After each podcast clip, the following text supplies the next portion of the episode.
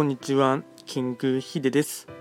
そしていつもこちらのラジオの収録を聞いていただきましてありがとうございます。トレンド企画とは、トレンドと企画を掛け合わせました造語でありまして、主には旧世企画とトレンド、流行、社会情勢なんかを交えながら、毎月定期的にですね、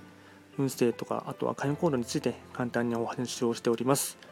で今日ですね話すテーマといたしましては、えっと、ちょっとですね趣旨がこの今までまでのものとはですね若干変わってくるかもしれないんですですけども、えっと、タイトルはどうしようかな、まあ、結論ですね。人は、えっと、顔がいい人プラス声がいい人はですねそういった求められている場所でやるとですね活躍できるとかお金になるっていうテーマでですね簡単に話をしていこうかなと思います。えっと、そうですね。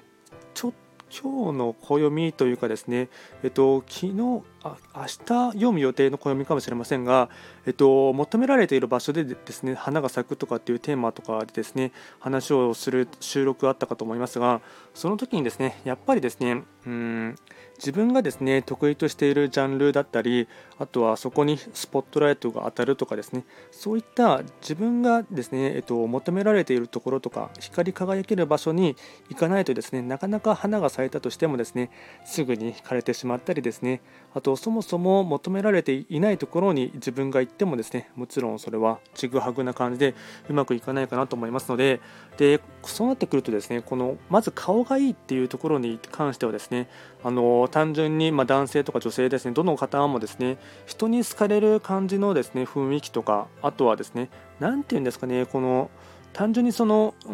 かっこいいとか可愛いとかっていうところだけではなくてですね。まず第一に肌のツヤ感があるっていうこととですね。あとは総じて清潔感っていうところもですね大事かなと思いますし。あとはですねそれをもっとですねうんと何ていうか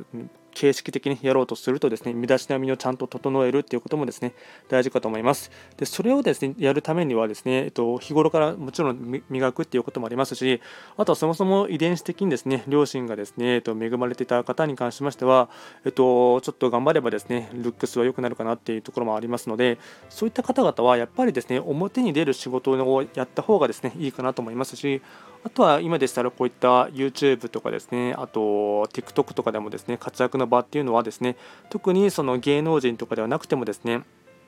と、スマートフォンとか、あとカメラとかで、えっと、他の人にですね、あのー、それをお知らせするっていうことができるかと思いますので、そういった方々はですね、存分に武器はですね、ちゃんと生かすっていうことがですね、すごい大事かなと思いますし、えっと、性格的にそういうのが難しければ、それをですね、ちょっとですね、手伝ってもらうとか、プロデュースしてもらうっていう考え方もですね、すごく大事かなと思います。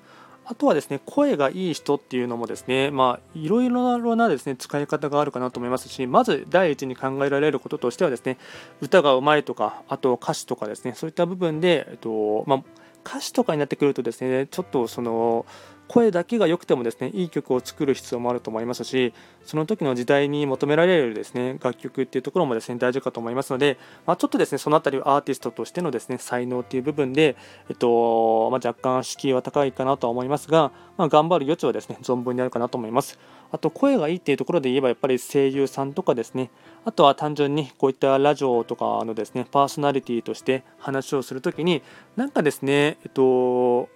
聞いていて心地がいいなとかっていう風なですね声の方っていうのはですね、まあ、特に僕はラジオパーソナリティとかはですね羨ましいなって思うところがあってですねあと話し方あと NHK とかのアナウンサーとかの方とかもですね言葉遣いとかも含めてですねすごい綺麗だなっていうのは思いますのでそういった部分がですねちゃんと話せる人っていうのはですねそういった場所でちゃんと活躍するっていうことがですね大事かなと思います。なのでまあ若干これに関しては僕はですね声に関しましてはえっとまあ改善しないといけないなと思いつつもですね若干この、ま声に関しては生まれ持ってきてしまったものになりますので、ま、コンプレックスを持っている方はですね、ま、たくさんいらっしゃるかと思いますしなかなか、えっと、話し方とかですねあと話のスピード感テンポ感間っていうところはですね結構練習をしてもですね、まあ、多少は改善するのかもしれないんですけども、やっぱりですね、どこかで限界値があるかなっていうところはですね、ちょっと僕もやっていて思うところがありますので、でそのあたりをですね、まあ、考えながらですね、あの声がいい人はですね、そういった場所で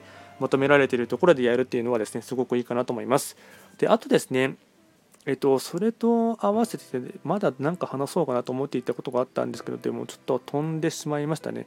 いつもですね、台本も考えてですね、えっと、そのままの勢いで考えて話をすることが多いので、えっと、ちょっとまたですね、思い出したら話そうかなと思いますので、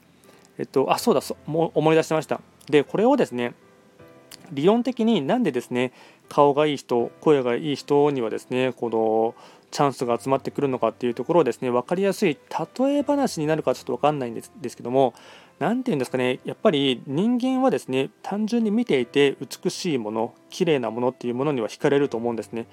例えば可愛い動物とかもそうだと思いますしあとは単純に赤ちゃんとかはですね無条件の愛で見てただ見ているだけででそのかの赤ちゃんとか泣いてるだけでもですね単純に愛おしいっていう感覚を覚えてると思うんですね。あとは綺麗な風景とかですねあの綺麗な花とかあと芸術関係芸術のアート作品を見るとですね、まあ、単純にそれを見ているだけでもですねあの心が癒されたり時にはですね励まされたりあとは美しいなとかいいなとかっていう感情をですね抱くと思うんですね。でそれと同じようなものがですね人の見た目外見っていうところでですねどうしても影響を受けるところはあってですねいかにその性格がめちゃくちゃ良かったとしてもあとスキルが良かったとしてもあと仕事がめちゃくちゃできる人でも単純に、えっと、最初のですねファーストインプレッションというかそこはですねその人のですね人となりというか見た目と雰囲気だけでですねほとんど。大体見た目からの印象がですね93%とかっていうのが確かあったと思いますがそういった部分での影響がありますのでそれをですねいかにですね自分でよく多少なりともですねよく見せるためのですね身だしなみとか、まあ、ファッションも含めてですねそういったものはですね磨き上げることはですねすごく大事かなと思っていますので、まあ、そういった部分でですねやっぱり顔がいいとかですね声がいいっていう方はですねそういったところで、まあ、存分に生かすっていうところはですねめちゃくちゃ大事なところかなとは思っています。今回もですね簡単に、えっと、人はですね顔がいい、あと声がいいという方はですね存分に生かしてくださいというテーマで簡単にお話をいたしました。最後まで聞いていただきましてありがとうございました。